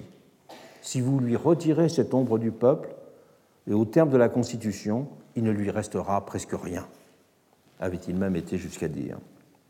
Juste une béquille ou une brosse à reluire en quelque sorte. Lamartine avait défendu la procédure avec plus de flamme. Ce qui était en question était pour lui le fait je le cite, d'une démocratie inquiète et jalouse qu'il fallait honorer, démocratie à laquelle il fallait donner largement, amplement, sincèrement, sans rien lui retenir, son droit tout entier. Les risques de retour à des souvenirs dynastiques, il les balayait d'un verre de la main. La République n'a peur de rien. Les passions du nombre, les manipulations des partis ou les campagnes démagogiques, il lancera aux inquiets et aux sceptiques sa fameuse formule on empoisonne un verre d'eau, on n'empoisonne pas un fleuve, une nation est incorruptible comme l'océan. Les arguments constitutionnels sur les conflits de pouvoir et la dualité des légitimités, il avait d'emblée dit qu'il laisserait de côté ces considérations secondaires et scientifiques, pour ainsi dire. Et il avait conclu, sous les applaudissements, de l'Assemblée en célébrant ce qu'il avait appelé la République d'enthousiasme, un beau rêve pour la France et le genre humain. La messe était dite, la discussion avait pris fin. Mais fait surprenant, cette constitution qui entendait célébrer la nouvelle souveraineté du suffrage universel ne sera, elle, pas soumise à la ratification populaire. Les succès enregistrés après le coup d'État, le 2 décembre, par les plébiscites du Second Empire, on a dit que c'était un vote démocratique qui menaçait la démocratie. Oui, mais pourquoi et comment? Les explications du camp républicain sont restées en la matière très courtes. Elles se sont déployées, on le sait, autour de deux arguments. Le fait des manipulations électorales du régime, d'une part, et l'arriération des campagnes, à une époque où le monde rural rassemblait près des trois quarts du pays de l'autre. Les manipulations du régime, elles ne cesseront d'être dénoncées. Sous l'Empire d'abord pour expliquer le niveau de l'adhésion au régime, ensuite pour expliquer les ressorts mêmes de ce régime. Et c'est le pamphlet de Victor euh, Hugo, Napoléon le Petit, qui est publié à Bruxelles en août 1852. C'est juste le moment où, Hugo euh, déménage pour aller s'installer à Jersey, en adressait l'implacable répertoire. Et Hugo, pourtant, avait approuvé en son temps l'auteur de l'extinction du paupérisme. Il avait soutenu le prince candidat. Il avait même salué le nouveau président au moment où il avait prononcé son serment de fidélité à la Constitution républicaine. Voilà ce que Hugo disait à ce moment-là. Il disait, à l'inverse de la fiction monarchique, où le peuple prêtait serment à l'homme investi de la puissance, c'était l'homme investi de la puissance qui prêtait serment au peuple. Le président, fonctionnaire et serviteur, jurait fidélité au peuple souverain.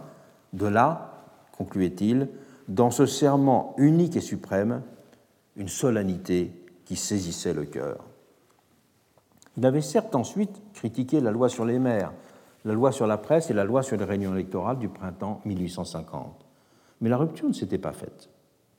Après l'approbation du coup d'État par 7 500 000 voix, il lui avait donc fallu trouver les mots assez forts pour ébranler ce haut mur de justification qui était dressé à la face du pays.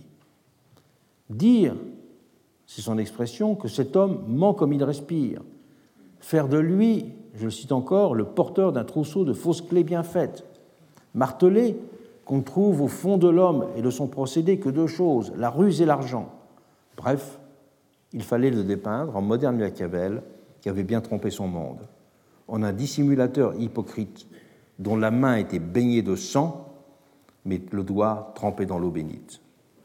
Il lui avait fallu aussi à Hugo dénoncer par le menu la brutalité du coup d'État, ses tueries, tenir le registre de tous les crimes alors commis. Mais plus encore, contester ce monument d'absolution ce dernier mot est de lui, que constituer les 7 500 000 suffrages, et donc contester au premier chef la régularité de l'organisation du vote. Le vote, il n'avait été pour Hugo ni libre ni éclairé, et les chiffres avaient été manipulés. Un vote qui n'avait pas été libre d'abord.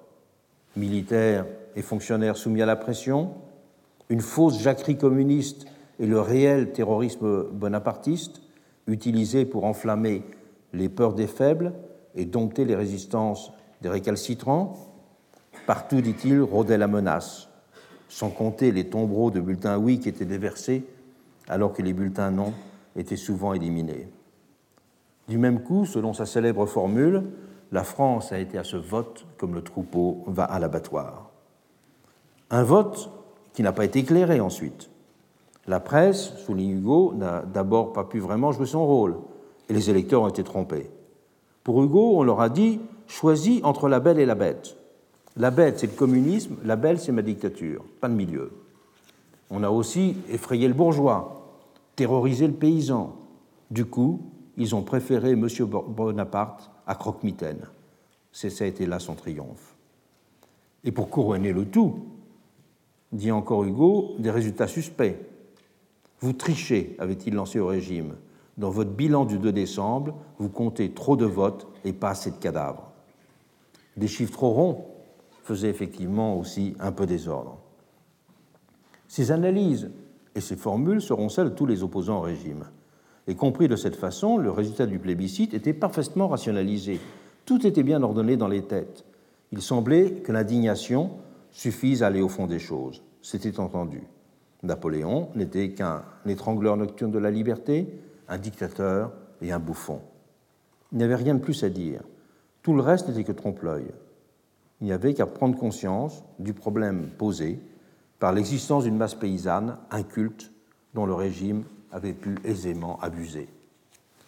L'arriération des campagnes restait en effet le premier facteur invoqué pour expliquer que les Français se soient accommodés de l'Empire et accordé une absolution et un blanc-seing à l'imposteur. Je signale d'ailleurs la publication d'un livre récent, très intéressant, de Chloé Gaborio, qui s'appelle La République en quête de citoyens, les républicains français face au bonapartisme rural, publié aux presses de, de Sciences Po. Un essayiste de la période avait même forgé le terme de campagnocratie. Comme Marx, les républicains, en effet, n'auront pas de mots assez durs pour stigmatiser les paysans près de décembre.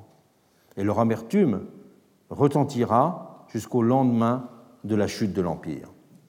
La dénonciation du vote rural a d'ailleurs catalysé chez eux aussi tout le non-dit antérieur sur le suffrage universel. Dans un texte de combat, la lutte électorale en 1863, année d'élection en France, où les taux commencent à se desserrer un petit peu, Jules Ferry a ainsi eu des mots extrêmement durs et méprisants pour la France des campagnes soumises à l'Empire. Il a décrit le paysan comme un être superstitieux, naïf, inculte, étranger à toute compréhension politique, passivement soumis, plongé le front bas dans la glaise de son quotidien, indifférent à la liberté. Les doctrinaires ne tenaient pas un autre langage vingt ans plus tôt pour justifier le suffrage censitaire en déclarant le peuple incapable. En concentrant leur rancœur et leurs incertitudes sur la figure du paysan, les républicains pouvaient rester fidèles à leur credo démocratique tout en manifestant leur scepticisme sur les capacités de ce peuple. Ils pouvaient en effet présupposer qu'il y avait deux peuples, celui des villes et celui des campagnes. Eugène Tenot, qui sera l'auteur des fameux ouvrages sur le coup d'État, un volume sur le coup d'État à Paris, un volume sur le coup d'État en province, publiera en 1865 un petit volume très intéressant intitulé Le suffrage universel et les paysans. Voilà ce qu'il y écrit. En 1848, il existait sur le sol de la France comme deux peuples juxtaposés, l'un brûlant de l'esprit nouveau, l'autre attardé d'un siècle. Et c'est à ce dernier que la loi du nombre imposait de fonder la liberté. Murés dans leur ignorance, intellectuellement étrangers au reste de la nation, toutes les idées grandes ou généreuses du siècle avaient passé au-dessus d'eux sans les émouvoir. Le paysan cumulait à ses yeux tous les obstacles une participation politique effective. Ignorance, état d'isolement, attachement à la vieille idée du souverain, maître absolu ou autocrate paternaliste. Et après 1870, 1870, les républicains continueront de penser en ces termes. La population rustique n'a point d'initiative, elle ne sait pas, c'est la mode de terre qui attend encore son rayon de soleil pour devenir féconde, selon une formule célèbre de l'époque. Et Georges Sand disait Comment organiser une nation où le paysan ne comprend pas et domine la situation par le nombre? Quelques mois d'ailleurs avant que soit élu ce que les historiens ont appelé la Chambre rurale, justement. Au moment du plébiscite de 1870, beaucoup de démocrates radicaux fulminaient d'ailleurs toujours contre les paysans mal dégrossis, qui représentaient le nombre, en les opposant aux citoyens éclairés des villes, qui représentaient, eux, la lucidité politique. Et certains d'entre eux retrouvaient même des mots classiquement employés à droite pour dire que les voix devaient se peser et non se compter mécaniquement. Une des grandes figures du monde positiviste de l'époque, Séméry, parlait de son côté avec mépris de la paganocratie. Et il n'hésitait pas à suggérer, suivi d'ailleurs en cela même par Edgar Quinet, la nomination du pouvoir central réservée aux seuls habitants des villes. Et les républicains, à ce moment-là, employaient des formules que n'aurait pas reniées, quand ça n'était pas exactement les mêmes, Taine ou Renan, pour parler des masses, des masses rurales. Et jusqu'à la publication du livre de Zola, La Terre, en 1880, on a véritablement, enfin en 1888 exactement, on a une continuité de cette vision politique du monde rural par le monde républicain et socialiste.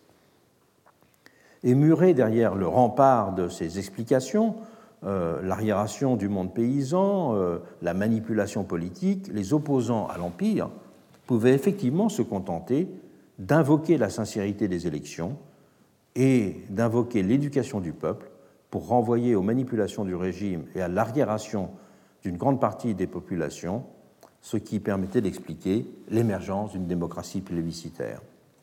Alors que le Second Empire se présentait comme le régime de l'appel au peuple, ces républicains n'avaient pas en fait la théorie de leur indignation et ne pensaient pas nécessaire de porter le débat sur le fond. La démocratie plébiscitaire est-elle donc la vérité de la démocratie C'est euh, ce qu'il faut considérer pour bien analyser la difficulté intellectuelle des républicains à critiquer démocratiquement le régime, c'est-à-dire à démonter ses prétentions à être démocratique du seul fait qu'il est reposé sur le suffrage universel. Il faut donc, pour euh, aborder cette question, repartir des faits et des arguments du régime lui-même. Le régime a entendu appuyer, sa légitimité sur quatre éléments. La nature des plébiscites et les résultats de ceux-ci d'abord. La proximité permanente avec le pays ensuite. L'existence d'une procédure de validation de sa position. En troisième lieu, celle de l'appel au peuple. Et enfin, la capacité de lier autorité et démocratie. Les résultats des plébiscites, donc d'abord, on peut parler dans ce cas classiquement d'une légitimité d'autorisation. J'y reviendrai la semaine prochaine. Elle n'a cessé d'être rappelée et mise en scène pendant toutes les années du Second Empire, avec le nombre de voix de 1851 euh, et de 1852, le plébiscite sur le rétablissement de l'Empire. Elles seront toujours euh, mises en avant et célébrées dans les discours et dans l'iconographie de la période.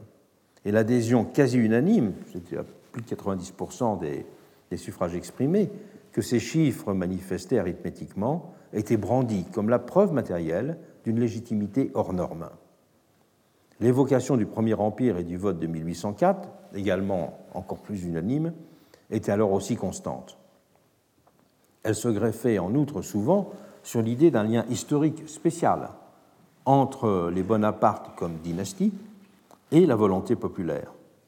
Mais c'est aussi la nature du plébiscite qui était célébrée comme forme démocratique accomplie, supérieure à celle du gouvernement représentatif ordinaire. Les partisans du régime soulignaient par exemple à l'envie que c'est Cavaignac qui aurait été élu président en décembre 1848 si le choix du président avait été confié à l'Assemblée, ce qui est indéniable, alors qu'il avait été indiscutablement rejeté par le scrutin populaire. Ils accuseront ainsi le système représentatif d'être manipulé par des forces occultes, l'élection des députés, disent-ils, résultant d'intrigues ourdies par les partis. Et le pays légal n'était ainsi pour eux qu'une image déformée du pays réel. Napoléon III concluait qu'en France, jamais les chambres n'ont représenté fidèlement l'opinion publique. Cet antiparlementarisme sera d'ailleurs au cœur de la propagande bonapartiste dès les élections de 1848. La stigmatisation des beaux parleurs et des bavards inactifs se superposant dans la propagande bonapartiste à la critique des fondements mêmes du système représentatif. Pour eux, le suffrage doit être l'exacte expression de la volonté nationale.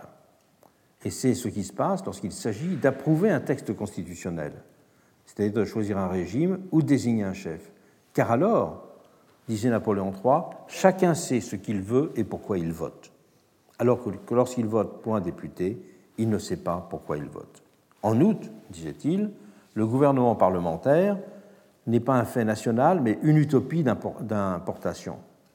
C'est le système anglais. C'était bon pour les Anglais, mais pas pour les Français. Avec le plébiscite, c'est donc le pouvoir constituant, le cœur véritable de l'idéal démocratique, qui était remis à la première place.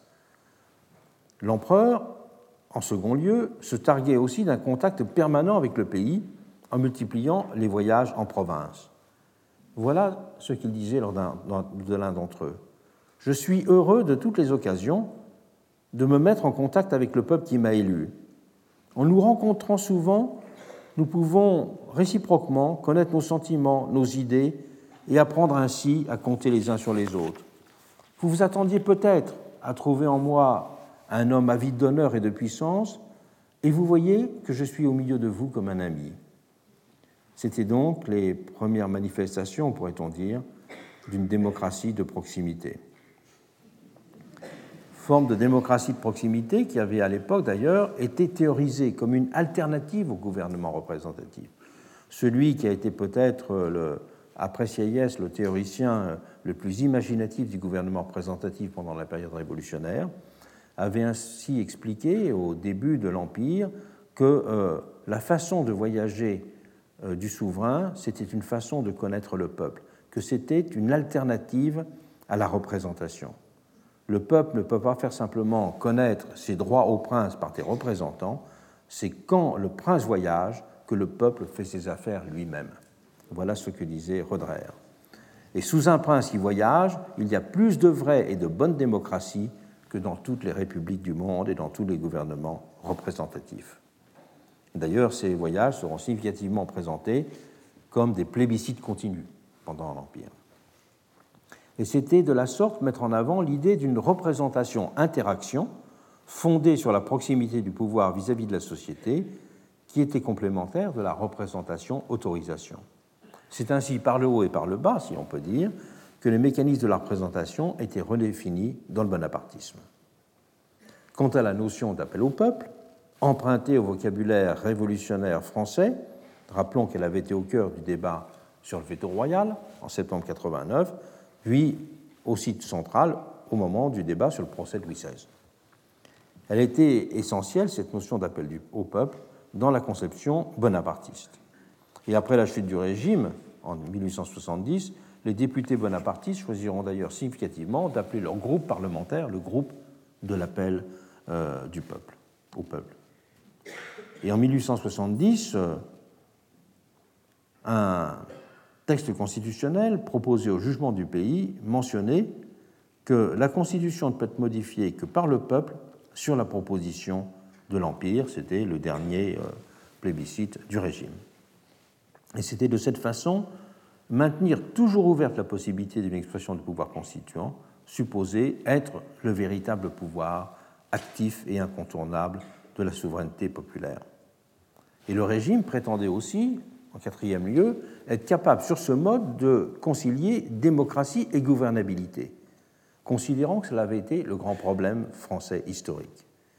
L'Empire, résumé Napoléon III, a la mission d'être le régulateur de la révolution et l'organisateur puissant de la démocratie. Et il affirmait n'avoir rien à redouter des institutions populaires, être fier d'avoir planté ouvertement son drapeau dans les principes de 89, mais en même temps d'avoir permis à la France de résoudre le problème historique majeur des démocraties, comme celle de l'Antiquité l'avait déjà illustré, celle de leur instabilité orageuse. Le pays, avait-il dit, a besoin d'un chef. Il semblerait que ce soit un commentaire récemment fait dans le monde aussi. Il avait ainsi réussi, disait-il, pour caractériser son apport au pays, à concilier autorité et démocratie. Le problème est celui de la faiblesse de l'argumentation républicaine face à ces définitions du régime. Quels sont en effet les arguments qu'ils ont opposés à cette philosophie de la démocratie plébiscitaire? Au-delà, bien sûr, des accusations de manipulation du suffrage et au-delà de la déploration de l'arriération mentale que nous avons évoquée précédemment chez les ruraux. La plupart d'entre eux étaient dans l'embarras pour qualifier théoriquement ce qu'on avait tôt appelé le césarisme de façon critique. Ils se contentaient de dénoncer les différentes manifestations d'illibéralisme qui caractérisaient le régime. À l'article plébiscite, Maurice Bloch, qui est un grand républicain, qui était l'éditeur du dictionnaire de politique, après avoir résumé les positions des partisans et des adversaires de la procédure, avouait sa difficulté à trancher pour dire quels étaient les arguments qui l'emportaient. Voilà comment se termine cet article. Nous ne croyons pas qu'on puisse répondre d'une manière catégorique à cette question, car les circonstances peuvent tantôt renforcer les uns, tantôt les autres, tout en concédant il, est peut-être difficile de déclarer que le suffrage universel est un droit tout en se prononçant contre le plébiscite. Mais c'était des points d'interrogation qui finissaient l'article. Et les critiques les plus solidement argumentées étaient en fait celles qui s'appuyaient sur la théorie la plus classique du gouvernement représentatif. Et c'est Jules Grévy, qu'on a rencontré tout à l'heure, qui avait déjà bataillé en 1848 contre l'élection du président au suffrage universel, qui avait été parfaitement explicite pour condamner sur cette base du gouvernement représentatif, euh, pourrait-on dire, intégriste, la démocratie plébiscitaire. Voilà ce qu'écrivait Jules Ferry, Jules Grévy. Pardon. Le plébiscite n'est qu'une fausse déférence pour la souveraineté nationale. La masse des électeurs ne peut ni comprendre ni résoudre les questions si ardues et si complexes qu'on veut lui poser. Il y a des démocrates de deux espèces. Il y a ceux du gouvernement direct par les masses et il y a ceux qui admettent le principe de la représentation. Je suis de ces derniers.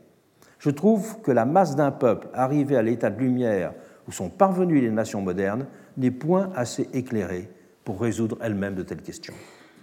C'est la représentation qui, seule, rend possible dans les grandes nations le gouvernement du pays par le pays, mais qui a cet grand avantage de remettre la direction des affaires publiques à l'élite des citoyens mandataires des autres.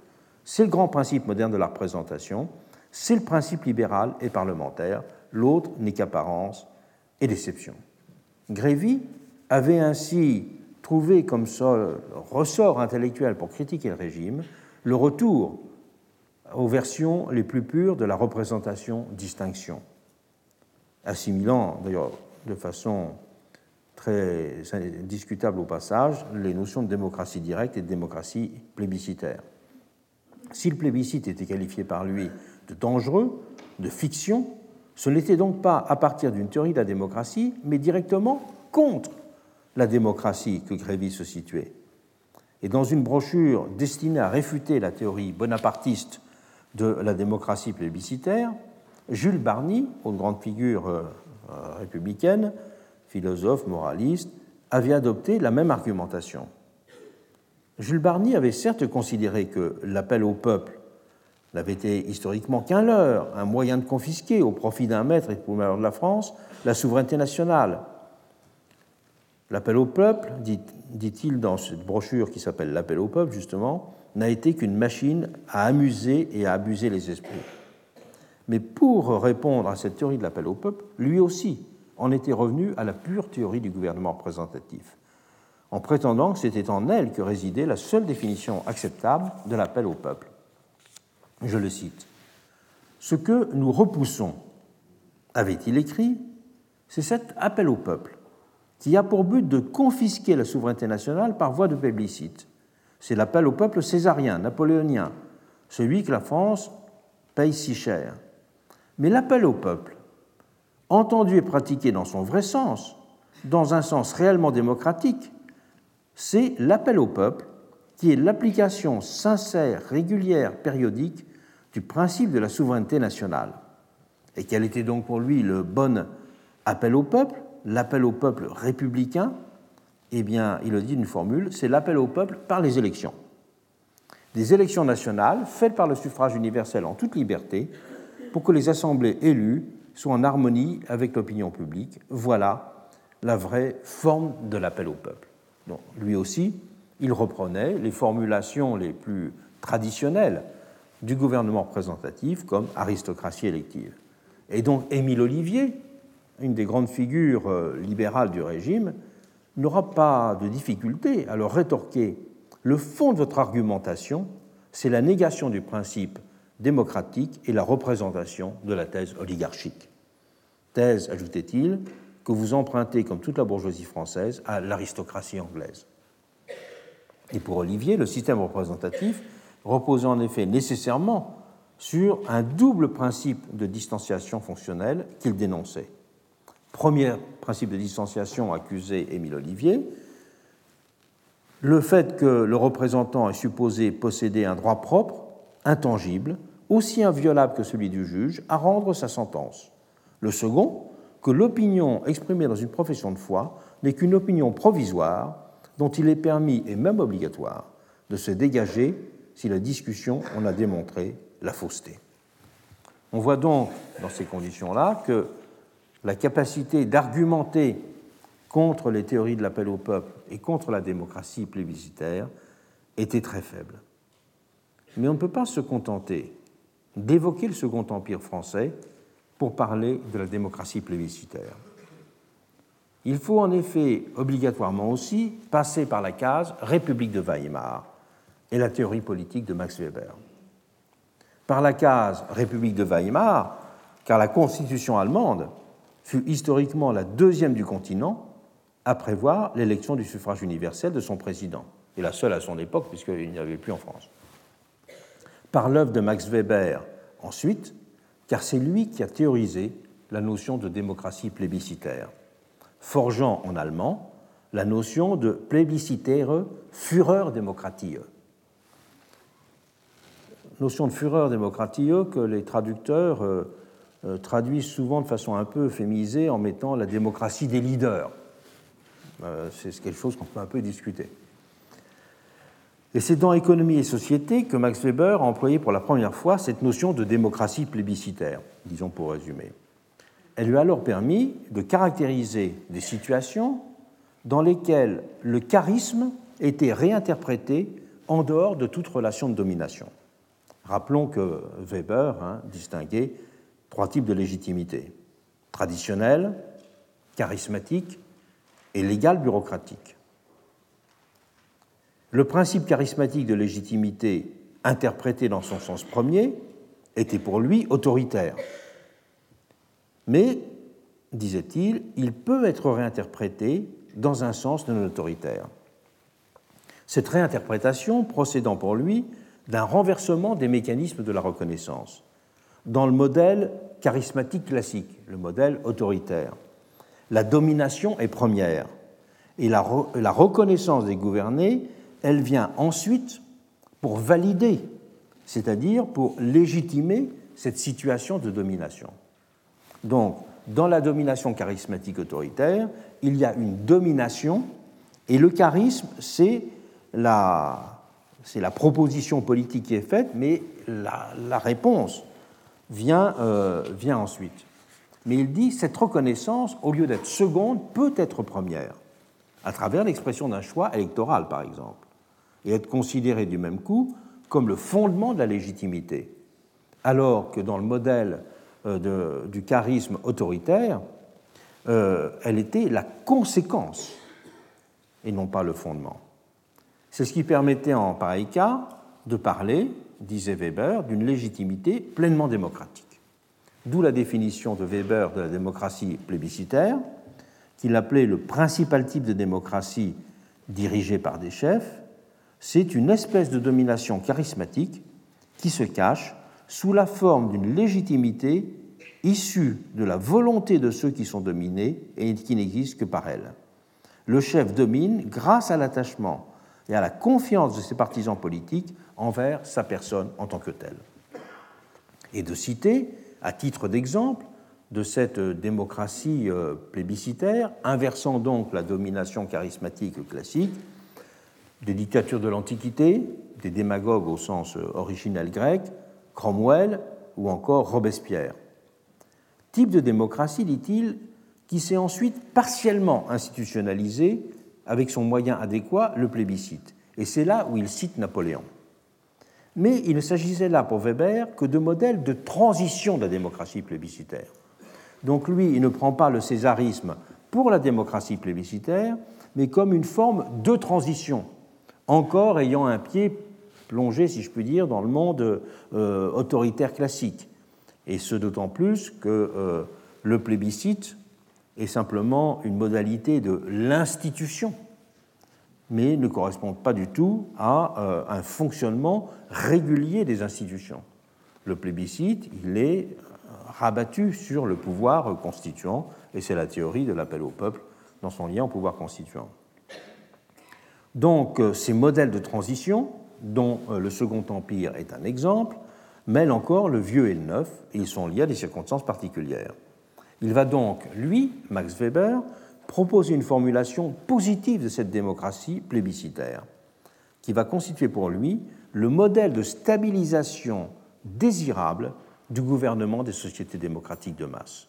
Donc ce n'est pas simplement un idéal type en même temps qu'il va décrire cet idéal type de la démocratie plébiscitaire, il va considérer cette démocratie plébiscitaire comme la solution constitutionnelle adaptée pour la gestion des sociétés démocratiques de masse. Et sa formulation, bien sûr, elle jouera un rôle essentiel dans la rédaction de la Constitution allemande de 1919. Et il a, à ce moment-là, des rencontres très régulières avec Ulrich Preuss, que j'ai mentionné tout à l'heure, qui était le principal rédaction de la Constitution fondant euh, le régime de Weimar.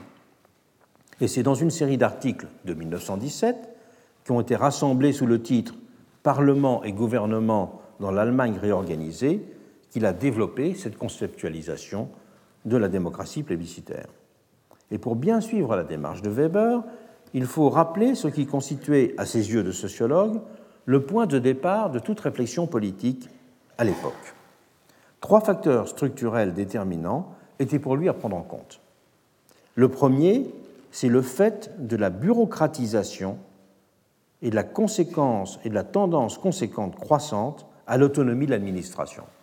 Donc réfléchir sur la politique, c'était d'abord prendre euh, en compte ce fait de la bureaucratisation croissante et la tendance à l'autonomisation de l'administration, qui voyait comme un phénomène euh, objectif, incontournable, correspondant euh, à des mécanismes de gestion de la complexité, qui étaient gage d'efficacité d'un certain point de vue, mais de sclérose à la fois. Deuxième fait incontournable, le rôle central joué par les partis politiques, avec le poids toujours plus grand des machines et des politiciens professionnels en leur sein. Weber euh, faisait la sienne, les analyses de, de Bryce, de Ostrogorski sont très souvent citées dans les travaux de, Weber. Ces, trois premiers sociologues, si on peut dire, euh, de la sociologie des partis politiques, mais euh, il considère que leur analyse montre qu'il y a là aussi un fait structurel qui tient aux modalités d'organisation du nombre et que euh, le suffrage universel a rendu incontournable ces partis politiques et qu'il est donc impensable de euh, s'en passer. Troisième élément à prendre en compte, c'est le danger représenté dans une démocratie de masse par la possibilité que ce qu'il appelle, je le cite, les éléments émotionnels en politique puissent l'emporter. Et Weber pensait qu'il fallait canaliser et contrôler une administration toujours tentée de suivre sa seule dynamique interne. Il pensait ensuite qu'il fallait trouver un bon usage des partis politiques désormais incontournables. Il reconnaissait en tout état de cause déjà une fonction de rationalisation de la démocratie de la rue, c'est ce que son expression, rationalisation de la démocratie de la rue. Et ensuite, il disait, il est nécessaire d'honorer la souveraineté populaire et le suffrage universel est à la fois irréversible mais il faut en même temps l'organiser. Et l'élection à ce suffrage universel du chef de l'exécutif lui paraissait susceptible de répondre à ces trois objectifs. C'était donc invité à fonder l'État de Weimar sur deux principes complémentaires de légitimation, la légitimation constitutionnelle parlementaire d'une part et la légitimité qu'il qualifiait de révolutionnaire du président du Reich, élu directement par le peuple de l'autre. Cette légitimité révolutionnaire, pour lui, elle dessinait une position de recours et de puissance en même temps. Elle reposait sur l'appel fait aux partis de sélectionner des leaders aptes à remplir cette tâche. Elle donnait satisfaction d'un autre côté aux masses qui affirmaient de la sorte de leur souveraineté. Et Weber n'a donc pas voulu proposer un modèle démocratique que l'on pourrait dire plus avancé avec la définition de ce type de démocratie plébiscitaire. Il a même, c'est très important à bien prendre en compte, toujours été un démocrate fort sceptique. Weber n'a jamais cru à l'idée d'une volonté générale active. Il a toujours considéré en sociologue réaliste, entre guillemets, que le pouvoir était mécaniquement destiné à être exercé par une oligarchie. Il a toujours eu cette vision purement instrumentale et aucunement philosophique de la démocratie. Avec ce modèle plébiscitaire, paradoxalement, c'était plutôt une perspective de démocratie minimaliste qu'il avait voulu dessiner. Et Schumpeter, d'ailleurs, a clairement été influencé par lui pour considérer que l'homologation du commandement est la fonction première de l'électorat. C'est une formule de, Weber. mais c'était pour lui une démocratie minimaliste qui tenait compte du lien, pour lui de fait partout constaté, entre démocratisation des masses et personnalisation de la politique. On pourrait dire en ce sens qu'il a entendu faire un usage conservateur du césarisme. Le Parti social-démocrate, très réticent à l'idée d'une fonction présidentielle, l'a pourtant accepté pour deux raisons. Le Parti social-démocrate allemand l'a accepté d'abord parce qu'il pensait pouvoir être en situation euh, de faire en sorte que son candidat soit le président. Et deuxièmement, ce sera Friedrich Ebert. Et euh, deuxièmement, parce qu'il ne voyait pas comment démocratiquement on pouvait s'opposer au suffrage universel. Et Weber, il faut le souligner fortement, ne craignait pas qu'une telle démocratie plébiscitaire puisse régresser en une démocratie charismatique, même s'il n'y avait pas d'impossibilité de principe. La menace moderne était à l'inverse pour lui celle du poids croissant des machines partisanes, qui engendraient une ankylose bureaucratique croissante de l'activité politique volontariste, je le cite. Et que la tendance était celle de, de freiner l'accès au pouvoir des fortes personnalités. Il croyait aussi, d'un autre côté, les masses solidement et durablement encadrées par ces grands partis. Et c'est l'histoire qui lui donnera tort, évidemment. Mais il est décédé, vous le savez, en 1920. Il aurait probablement été surpris de découvrir ensuite qu'un de ses lecteurs les plus attentifs avait justement été Carl Schmitt.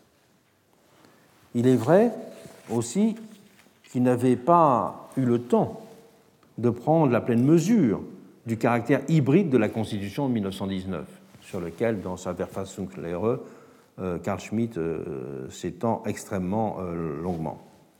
Et ce que fera Carl Schmitt, c'est très simple il ne gardera de Weber que l'idée de légitimité démocratique ou plébiscitaire contre les partis politiques et contre le fait parlementaire, alors que Weber les pensait ensemble, érigeant cette légitimité plébiscitaire en pivot de redéfinition d'une démocratie, elle, radicalement euh, illibérale.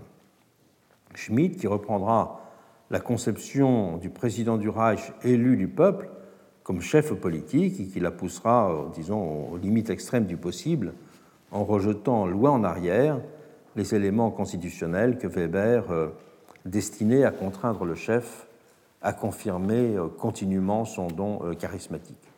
C'est d'ailleurs actuellement une des questions très importantes dans l'historiographie allemande de, la période, qui est celle du jugement euh, je dirais, de, causalité entre les théories de Weber et les conditions de leur reprise par Carl Schmitt.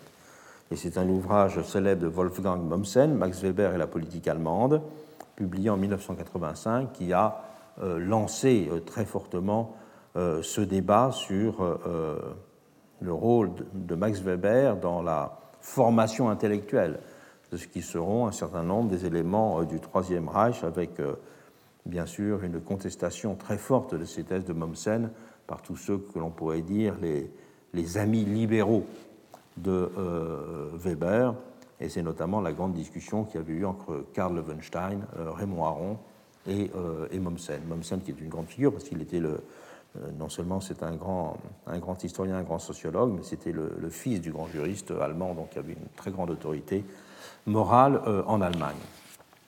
Mais là aussi, ce qui sera euh, frappant, c'est de voir que dans l'Allemagne, dans les premières années de l'Allemagne nazie, la capacité de critiquer euh, sur le fond la construction d'un Carl Schmitt restera aussi faible que l'avait été en France la capacité de euh, critiquer, même si les régimes étaient de nature très différente, la construction du Second Empire. Donc là, on peut dire aussi, en Allemagne comme dans la France impériale, les critiques du régime n'avaient pas euh, l'intelligence de leur euh, indignation.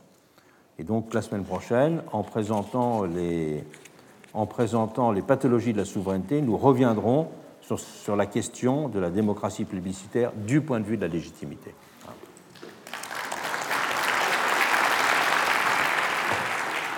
Retrouvez tous les contenus du Collège de France sur www.colège-2-france.fr.